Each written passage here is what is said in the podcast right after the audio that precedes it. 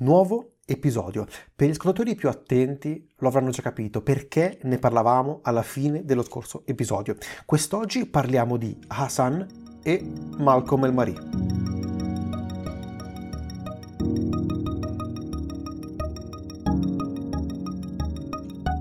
Partiamo con il film è uno dei film che più mi ha sorpreso di questo inizio anno. Lo abbiamo scoperto parlando di Oscar, parlando dei film candidati come miglior film straniero e non potevamo non vederlo, anche perché è disponibile su Netflix. E quindi io partirei subito a parlare di questo film taiwanese. Trama in breve. Ao, soprannome, viene condannato per aver istigato un suo amico a un gesto di estrema violenza in carcere dovrà riuscire a cambiare non tanto per se stesso, ma, potersi, ma, per potersi relazionare con i vari componenti della sua famiglia. Difatti, in questo film noi non seguiamo soltanto lui, ma andiamo a seguire anche le altre componenti della sua famiglia. Sì, è, la storia alla fine di per sé è molto semplice, cioè è andare a comprendere quello che accade dopo un evento eh, così drammatico, andare a comprendere come reagisce una famiglia composta da madre, padre e due figli. Ed è molto interessante come lo sguardo cambi spesso direzione. Seguiamo molto spesso seguiamo il padre che fa lezioni di guida, seguiamo poi anche la madre che cerca di aprire probabilmente quella che è una, un suo sogno, un suo desiderio, andare ad aprire un centro estetico improprio e seguiamo anche uno dei due figli. Uno finisce in galera e l'altro vuole entrare e studiare medicina. È un film, è un dramma familiare. Quello che più però risalta all'occhio eh, di questa pellicola è la densità eh, di storie e di elementi che si possono andare a trovare in quasi due ore e mezza, che attenzione non sono per nulla pesanti, anzi scorrono via in una maniera incredibile. Perché? Perché il film è veramente un ottimo prodotto, eh, anzi forse uno dei migliori film di questi, di questi ultimi anni. È un film che sicuramente lascia un'impressione e ti riesce a catturare in questa, come detto, già densità, in questo film eh, molto stratificato, all'interno del quale piano piano inizi sempre di più a conoscere questa famiglia inizia a conoscere le loro dinamiche. Se volessimo fare un paragone con un grande capolavoro come ehm, Un affare di famiglia di Rokazu Koreeda, forse la storia non è a livello di Rokazu Koreeda, ma eh, riesce a riprendere, a mutuare molte delle lezioni che un affare di famiglia ci ha insegnato per portarle in questo dramma familiare. Eh, sicuramente merito della sceneggiatura, non solo del, della regia, sceneggiatura che è scritta sempre dallo stesso regista che è anche direttore della fotografia, quindi veramente è un regista che ha pieno uh, le mani su quest'opera.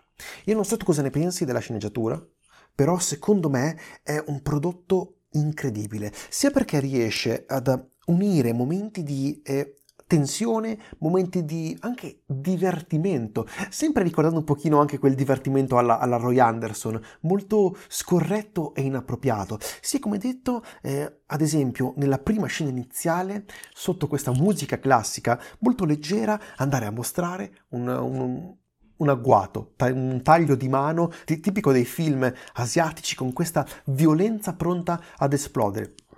Però non è un film violento, non è un film violento perché tranne eh, questa scena, tranne poche altre volte, non si riescono a ritrovare quello che magari uno si aspetta da un cinema più di Hong Kong, un cinema taiwanese, cioè questa, questa forte mh, violenza, questa forte brutalità, di cui tra l'altro abbiamo già parlato nell'episodio di Tarantino, perché Kill Bill si ispira a questi film, a questo genere che è molto conosciuto ed è molto importante per...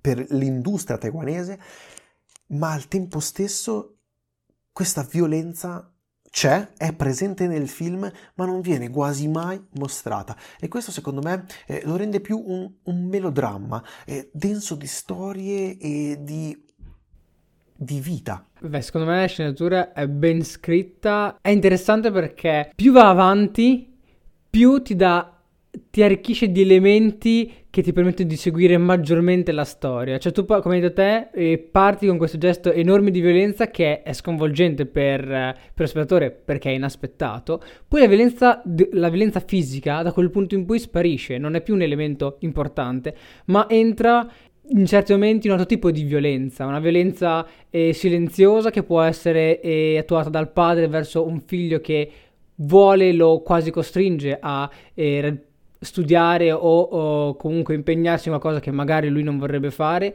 oppure una violenza di eh, doversi eh, dover essere obbligato a cambiare oppure non aver modo di interagire con qualcuno su cui tu hai realmente avuto un enorme impatto. No, sto dicendo molte cose vaghe perché non vorrei fare spoiler. Comunque sia, è estremamente interessante come ti va ad arricchire i personaggi dall'inizio alla fine che man mano bu- mutano, perché questa qui è una storia che è datata, penso, in svariati anni, se non penso anche addirittura 5-6 anni, sì, non vorrei più, sbagliare. E, e, pian piano noi andiamo a scoprire i personaggi, ci sono svariati personaggi, c'è il protagonista, suo fratello, e sua madre e suo padre per iniziare e e anche eh, il, quello che viene considerato tra virgolette amico che poi secondo me più, diventa più antagonista perché rappresenta quella violenza di cui noi vediamo la prima scena è rappresentata da questo suo tra virgolette amico che ritorna e quindi c'è questo nuovo ostacolo per il protagonista che deve cambiare, deve riuscire a reagire contro la violenza passata. Quindi non so, a me piace un sacco. È una sceneggiatura che è in un costante movimento, ti riesce a fare scoprire sempre qualcosa di nuovo, come tu hai detto. E e questo è molto interessante perché non è mai banale. Quello che tu vedi sullo schermo, quello che viene mostrato è qualcosa che eh, ci sta perfettamente nell'arco narrativo e ti intriga, ti eh, inserisce nella storia già dalla prima scena e da quel momento in poi per due ore e mezza tu non riesci ad uscire e cambia punti di vista, cambia la sceneggiatura, cambia punti di vista il film, cambiano i protagonisti, cambiano i personaggi, ma rimaniamo sempre all'interno di questa famiglia. Cambia chi gli sta attorno, cambia tutto il mondo ed è molto interessante osservare questi mutamenti. Merito anche, come hai accennato, dei personaggi, eh, personaggi ma anche gli attori stessi. È sicuramente da considerare sia Hao, che lo chiamerò come semplicemente come Ho e Hao, il fratello, veramente molto molto bravi, ma anche la madre, Kin, che riesce sempre a parlare senza però effettivamente eh, aprire bocca, cioè solo con lo sguardo riesce a trasmettere tutti i sentimenti, tutto ciò che lei prova che, ma che non può dire, magari non vuole dire neanche al marito, eh, un marito che si allontana dal figlio in prigione, non lo considera neanche suo figlio. E se ne vergogna anche, mentre Kin cerca in qualche modo di stare vicino a O, stare vicino e anche far comprendere come al marito stesso sia una parte della famiglia, una parte molto molto importante. E più andremo avanti, più questa consapevolezza non solo magari potrà vacillare, ma al tempo stesso ritornerà. Insomma, è un film di costante scoperta. Direi l'unico magari attore che secondo me eh, riesce essere forse un po' più sottotono è Chen Hee-ven, che è nel ruolo Ven, di Ven, il capofamiglia, questo istruttore di guida che ha un motto fisso in testa e lo ripete continuamente. Non lo voglio ripetere perché l'ho fatto troppe volte durante questo film, è scritto ovunque ed appare sì come un consiglio, ma forse come una maledizione. Il film ha avuto moltissimo successo, moltissimo successo a quelli che possiamo andare a definire gli Oscar eh, di, tai- di Taiwan e sta piano piano avendo un successo sempre più internazionale. È del 2019, ci ha messo moltissimo tempo per uscire fuori dal, dalla, dalla, Cina, uscire fuori da Taiwan, ma è una bellissima scoperta. È un film che invito tutti a guardare e magari se riuscite poi recuperate anche Iruka Zukareda e recuperate anche un affare di famiglia, perché ok, non sarà un capolavoro a livello di un affare di famiglia, ma è veramente un ottimo film, un film che consiglio sinceramente a tutti e se potete guardatelo in mandarino, guardatelo in lingua originale per fare fede agli attori e per fare anche per entrare in quel mood che la sceneggiatura, la scenografia, la regia, la fotografia ti vogliono far entrare. Partiamo a parlare anche della regia, perché eh, la regia di Chung Mong Hong, ora non, lo, non, ripetiamo molto spesso i nomi perché è veramente complicato andare a, ad avere una pronuncia corretta, quindi ci potrete anche sicuramente perdonare. La regia, come detto, è una regia eh, eccellente e riesce a tenerti attaccato allo schermo, riesce a mostrare eh, anche con semplici movimenti, non, non esagera mai, è sempre al servizio della sceneggiatura e della storia, riesce a mostrarti tutto quello che tu devi comprendere dal film, unito anche a una bellissima scenografia e fotografia, di cui parleremo più avanti. Sì, una, una regia secondo me è essenziale poiché è, appunto come hai detto te va a seguire i personaggi con i pochi movimenti eh, che sono presenti, ne sono comunque presenti, però tanto per mostrarti ciò che ha bisogno di mostrarti in quel momento, di fatto considero anche una regia eh, molto intelligente poiché ti va a creare attraverso questa semplicità registica dei parallelismi di, tra scene eh, molto ovvi che ti fa capire proprio il cambiamento del personaggio o le differenze tra prima e dopo. Questa è comunque uno, è un, diciamo, una soluzione molto intelligente, furba, che spesso usano e se viene bene è estremamente efficace perché attraverso due immagini di cui l'inquadratura è pressoché simile tu vedi le differenze, tu riesci a mettere in testa, riesci a fare un parallelismo in testa. E inoltre, secondo me, è, è intelligente anche perché ti fa scoprire degli, spa, degli, spazi nuovi soltanto quando ne ha realmente bisogno. Quindi non ti fa vedere completamente magari una stanza, ma man mano ti fa vedere tanto quello che gli serve per quel momento. Quindi, secondo me, è un'ottima regia. Quanto è bella Taipei ripresa da Chung Mung Hong. Questa Taipei molto al tempo stesso eh, non la vediamo nel termine metropolitano, la vediamo molte volte di notte, la vediamo quando piove, la vediamo semplicemente al servizio di questa famiglia. È sullo sfondo, ma è un bellissimo sfondo per come è ripreso. Ed è merito non solo della città, ma anche della eh, scenografia. Una scenografia in particolare l'appartamento della famiglia che è qualcosa di veramente molto, molto tipico, un gusto eh, cinese, eh, ma al tempo stesso fortemente fortemente ispirato, ti permette quasi di avvicinarti a questa cultura a noi tanto tanto lontana e mi ha incredibilmente affascinato. Merito però sicuramente della fotografia, di cui Chung Mong Gong è anche il direttore della fotografia, quindi ha fatto questo film diciamo a, a piene mani. Cosa ne pensi della fotografia? Allora, la fotografia l'ho trovata eh, bella soprattutto perché ha questa uh, pasta, questa sensazione molto nitida che è molto digitale e dato che ho avuto un po' più di tempo, ho un po' cercato eh, per capire come l'avesse fatto. Questa è una parte molto tecnica che molto probabilmente a maggior parte di voi non interessa, ma vabbè, l'ha girata con eh, l'Arri Alexa Mini, non so se la conoscete, però è interessante l'ottica perché ho usato delle ottiche anamorfiche, che sono ottiche eh, come le Cook, quelle che ti vanno ad allargare l'immagine Detto ciò, sono tutti strumenti molto moderni che ti danno questa visione molto nitida ed è soprattutto eh, una messa in combinazione con il tipo di illuminazione che è attuata. E per esempio mi viene in mente quando piove oppure nella sala lavaggio delle macchine che troviamo questi neon molto presenti oppure delle colorazioni di oppure delle sensazioni di colore anche piuttosto forti, per esempio quando sono in casa o anche all'esterno, tranne quando è giorno lo sentiamo questi colori molto presenti, anche il verde è molto presente, e tutto ciò a me piace molto. L'unica pecca che personalmente potrei trovare è la color che effettivamente è abbastanza spinta, quindi è un po' pochino pesante. Però dà questi colori molto interessanti a tutto il film, cioè tutto il film lo riesci a identificare e comunque come un immaginario visivo ben preciso. Sì, è un film che basa comunque molto del suo successo su eh, lunghi dialoghi uniti, secondo me, a bellissime immagini.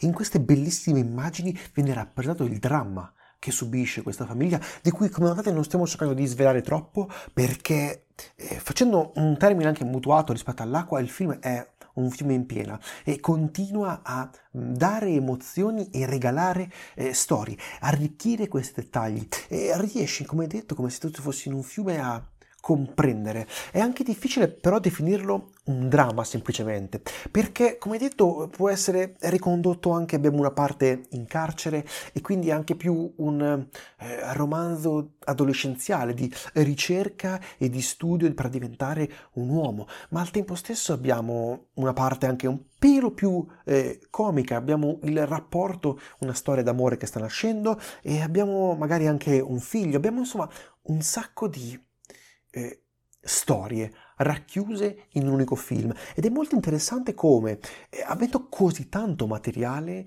non perda mai il filo conduttore del discorso. Qualsiasi altro regista secondo me si sarebbe perso ma Chung Mongong riesce a mantenere saldo, ben saldo, la sua visione e quello che ha in mente e chiaramente ci regala un bellissimo film, una bellissima sorpresa che bisogna anche ringraziare gli Oscar perché siamo riusciti a scoprire di questo film che veramente pochissime persone conoscevano, eh, è apparso su Netflix quasi in sordina e anche in America gli stessi critici cinematografici non lo conoscevano. È insomma un film che sicuramente avrà da dire e piano piano secondo me acquisterà il pubblico che merita. Certo però che vederlo al cinema probabilmente sarebbe stato veramente un'altra cosa, anche se al tempo stesso è vero che questi film qui è difficile che riescano a raggiungere la sala ed è un po' un peccato. Scoperta sicuramente imperdibile da guardare su Netflix, ma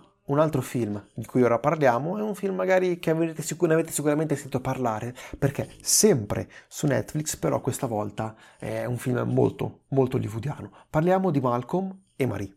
Trama in breve. Malcolm e Marie tornano alla loro attuale abitazione dopo la, ser- la serata di presentazione del primo lungometraggio di Malcolm, che è un regista esordiente.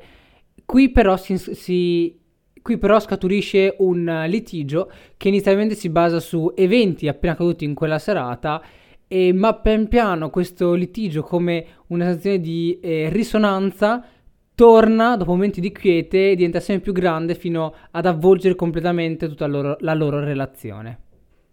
È molto interessante perché il film alla fine non è altro che un lunghissimo dialogo, una partita di tennis tra eh, questi due protagonisti, questi due personaggi e però devo subito mettere le mani avanti, a me non è particolarmente piaciuto. So che tu hai un'opinione completamente opposta e quindi è anche molto interessante poi andare, andare, secondo me a confrontarsi. Parto però dalle cose positive. Bravissimi i due attori, bravissimo John David Washington, bravissima Zendaya, che sono un po' eh, gli attori scoperta di questi anni e riescono a regalare veramente un film che giustamente si basa solo su di loro, riescono ad essere sempre, secondo me, eh, sul punto, riescono ad essere sempre sul pezzo e quindi danno una, un, secondo me il, il lato migliore di questo film.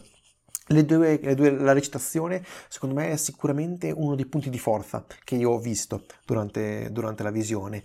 Altro, secondo me, punto molto interessante sicuramente è come si vanno a svolgere i dialoghi e la sceneggiatura. Non deve essere stato sicuramente semplice girare un film che comunque dura un'ora e 46, eh, tutto in una casa.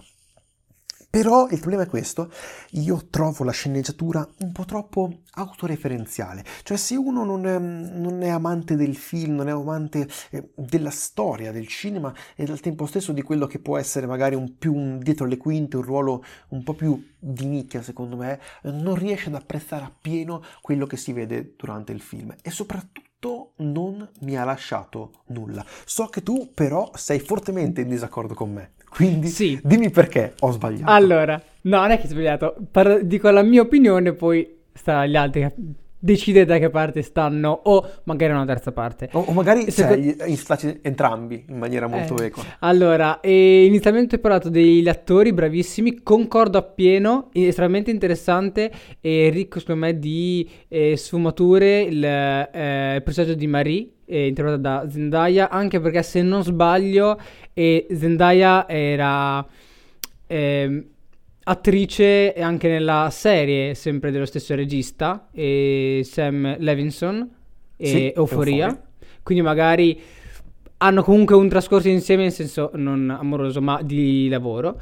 E... Ehm, Tant'è che il film l'hanno girato eh, nella pausa delle riprese eh, dovuta al covid in questa casa. Quindi ecco, un altro punto di merito sicuramente è l'averlo girato con magari mezzi non proprio mh, ottimali, con una troupe eh, sicuramente distanziata, insomma in un periodo non troppo facile. Questo hanno dovuto, e, han, e hanno dovuto anche chiedere proprio dei permessi speciali per eh, girare eh, in questo luogo estremamente isolato. E comunque sia, ehm, tu hai detto che per chi non è addetto ai lavori magari non, eh, non arriva a pieno, non è, è pienamente comprensibile. Io ti dico di no, secondo me, perché in realtà quello di cui parlano si basano sì da una, relaz- da una relazione, anche un'interazione diciamo eh, regista-attore, possiamo metterla così, però in realtà si basano tutto su uh, argomentazioni di relazione tra persone, quindi secondo me non è così tecnico o va così nel dettaglio per cui se tu non conosci abbastanza l'ambito eh, cinematografico non vai a comprenderlo. Sì, devi sapere un minimo attore e regista, però questo oggigiorno secondo me tutti lo sanno.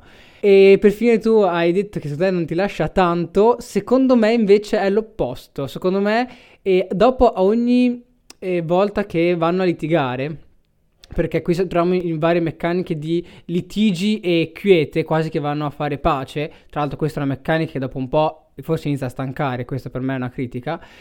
E ritroviamo che eh, a ogni litigio c'è un ottimo spunto di riflessione, ma davvero interessante, sia che eh, sia proposto da lei che proposto da lui. Proprio davvero, se uno si mette qui a provare a studiare, dato questa sceneggiatura, secondo me è fatta benissimo e ci sono degli ottimi spunti, anche perché ogni litigio non è basato sempre sullo stesso argomento, ma su argomenti simili ma leggermente diversi e secondo me lo spettatore si troverà alla fine con troppo, cioè troppo caricato, quasi fosse eh, diciamo eh, otturato e non più eh, ricettivo. Lo, lo, spettatore, dopo così tante possibilità di spunto di riflessione, così tanti messaggi, alla fine ne ha ricevuti troppo e potrebbe fare l'effetto contrario, cioè non gli rimane effettivamente niente.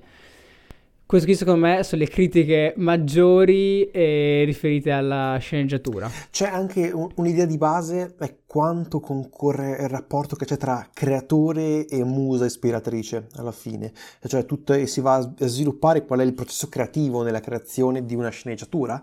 E molto, sicuramente molto interessante la fotografia, ma ci tornerei dopo una cosa che però non ho eh, apprezzato è il volere per forza andare a inserire eh, il, mh, mm, tutta la parte dedicata a Spike Lee, a Barry Jenkins, al, eh, lui stesso che eh, si oppone a questo, lo trova anzi, trova quasi che sia razzista doverlo paragonare solo ad altri registi di colore. E questa sicuramente è una parte interessante, però secondo me approfondita veramente male, da un regista che secondo me non sapeva appieno quello che andava a fare e l'ho trovato onestamente una, una copia un po' più brutta di Storia di un matrimonio di Baumbach.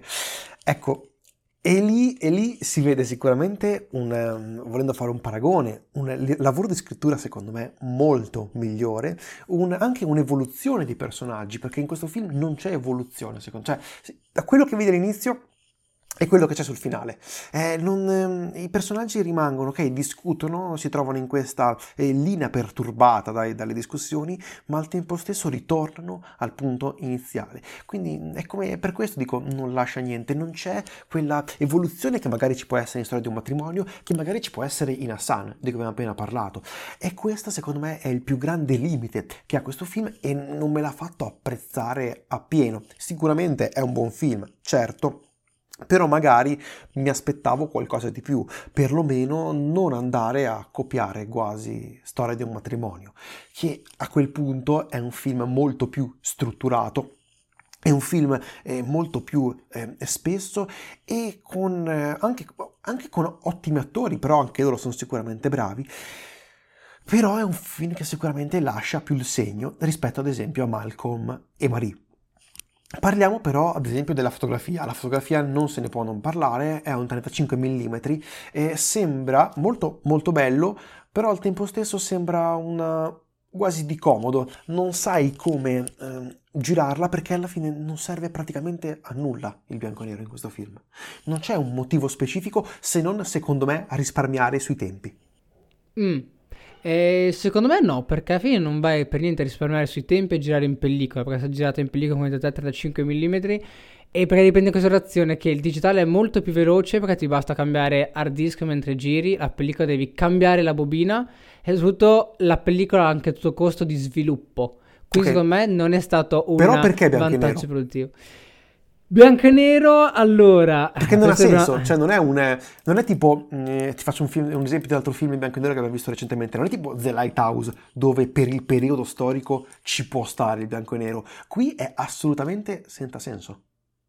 Cioè è puro, secondo me, è pura estetica. Mi trovi in disaccordo perché eh, dato che il, tutto il film si basa sul confronto, sul confronto, sul quasi lo scontro tra uh, due parti, allora il bianco e nero te l'esalta perché qui è il bianco che si scontra con il nero, quindi è sfumature di grigie, quindi hai proprio lo scontro senza colori, soltanto bianco e nero che si vanno a scontrare e mischiare, per esaltare quindi questo confronto tra due persone, tra due poli. Io ho ipotizzato questo non lo so, risposta. secondo me è una scelta un po' di comodo e molto semplice andarla a utilizzare. Eh, anzi quasi abusare, perché devi saperlo secondo me utilizzare il bianco. Come detto, è molto elegante e molto ben fatto. Però secondo me, secondo molto, me qui molto bello è, da vedere. È, be- è be- molto ben fatto.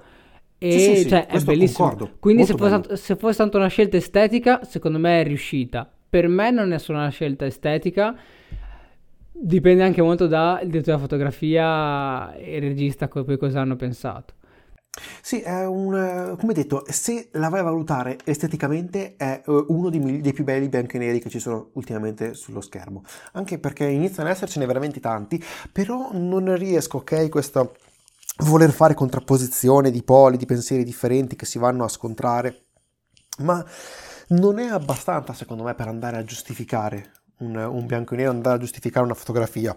In realtà molti film che vediamo è che non hanno il bianco e nero, però hanno una fotografia molto pesante per motivazioni molto minori. Sì, me, cioè esatto, cioè... però eh, è chiaro che quando, è una, una, quando vai a vedere una fotografia eh, bianco e nero è, ti, ti, salta subito all'occhio, cioè sì, è, il, è, la prima caratteristica che vedi, mentre da altre parti è qualcosa che comunque ti passa. Eh. Comunque può essere, un, sì, sì. può essere, un, merito di questo film, eh. sicuramente eh, ti balza sicuramente all'occhio. Secondo me che oggigiorno siamo abituati molto al standard del cinema, quindi eh, formato 1.85 o 2.35 o 2.70 via discorrendo e a colori, quello assolutamente quindi delle scelte molto artistiche, molto formali e forti, quali bianco-nero, quali 4 terzi o altri formati tipo 1,66 che sono molto forti, si aspetta un'enorme motivazione per andare, tra virgolette, diciamo, a scomodare lo spettatore, per a riabituarsi e guardare questo, questo prodotto visivamente diverso. Secondo eh, me è questo. Però un, oramai Ok, il bianco e nero però tu dici è una scelta comunque del passato, è una scelta di stile, eh, però la stanno usando veramente in molti. Cioè non è, una cosa, non è una cosa che utilizzano in pochi, è veramente una scelta che ormai è quasi abusata secondo me. Ma infatti io ho detto che oggigiorno si inizia, cioè si, almeno si iniziava a dar molto peso alla motivazione del perché hai usato il bianco e nero, perché le persone si devono andare a riabituare, tra virgolette, per vedere un film, a riguardare film in bianco e nero e quindi tu devi avere una motivazione solida, mentre altre volte puoi fare una, una fotografia con dei colori un pochino assurdi, però che a colori le persone ci fanno molto meno caso. Ti è piaciuta, ti è piaciuta la regia?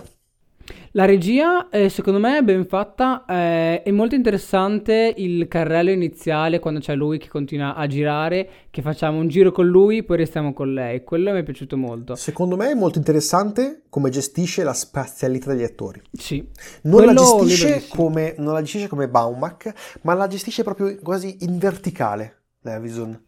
Sì, ha molti eh, cambiamenti eh, dall'alto al basso, quello tantissimo Secondo me, eh, però c'è una critica, nella, devo fare una critica alla sua regia, perché tutto nei momenti del litigio, ho ben presente eh, il litigio fin- l'iniziale, diciamo, tra virgolette, il litigio quando lei li prepara la pasta, che eh, siamo in certi momenti estremamente attaccati ai personaggi, incollati a loro, agli attori, ai loro movimenti, e tutto di un tratto ci ritroviamo con composizioni molto uh, formali, quindi ben composte, bellissime, ma molto formali, quindi ci distanziamo, secondo me, e questa formalità non ritrova nessun eh, risvolto invece per quello, che, per quel che è la comunicazione, quindi molto formali, però non comunicative, secondo me, quindi ti distaccano, mentre magari queste inquadrature diciamo più formali, più distaccate, ben composte, mi sarebbe piaciuto vedere soltanto nei momenti più di quiete tra i vari litigi e non durante i litigi stessi. Concordo, secondo me, come detto, la regia eh, ogni tanto riesce a regalare degli ottimi spunti, soprattutto per questa sua verticalità che trova e anche come va alla fine a gestire gli attori, cioè che vanno anche a recitare direttamente per terra sul pavimento, cosa che ho trovato molto molto interessante e anche abbastanza curiosa, quindi mi ha particolarmente colpito sicuramente. Però vorrei sicuramente, visto che è un film che ho visto che comunque divide e ha diviso anche la critica, e sarei curioso di sapere anche l'opinione dei, dei, dei nostri ascoltatori e quindi potete, farci, potete farli ascoltare su Instagram, email. Noi, io direi che siamo oramai giunti alla fine di questo, di questo episodio. Come sempre, oltre ad avervi già ricordato Instagram e Gmail, ci potete trovare eh, su tutte le piattaforme. Lasciateci pure le recensioni. Io sono Tommaso. Io sono Aurelio. Posso dire una cosa finale? Beh. Cogli l'attimo, scegli la tua strada. Grazie, arrivederci. Eh, dovevo dirlo, dovevo dirlo. Eh, hai fatto bene, hai fatto bene.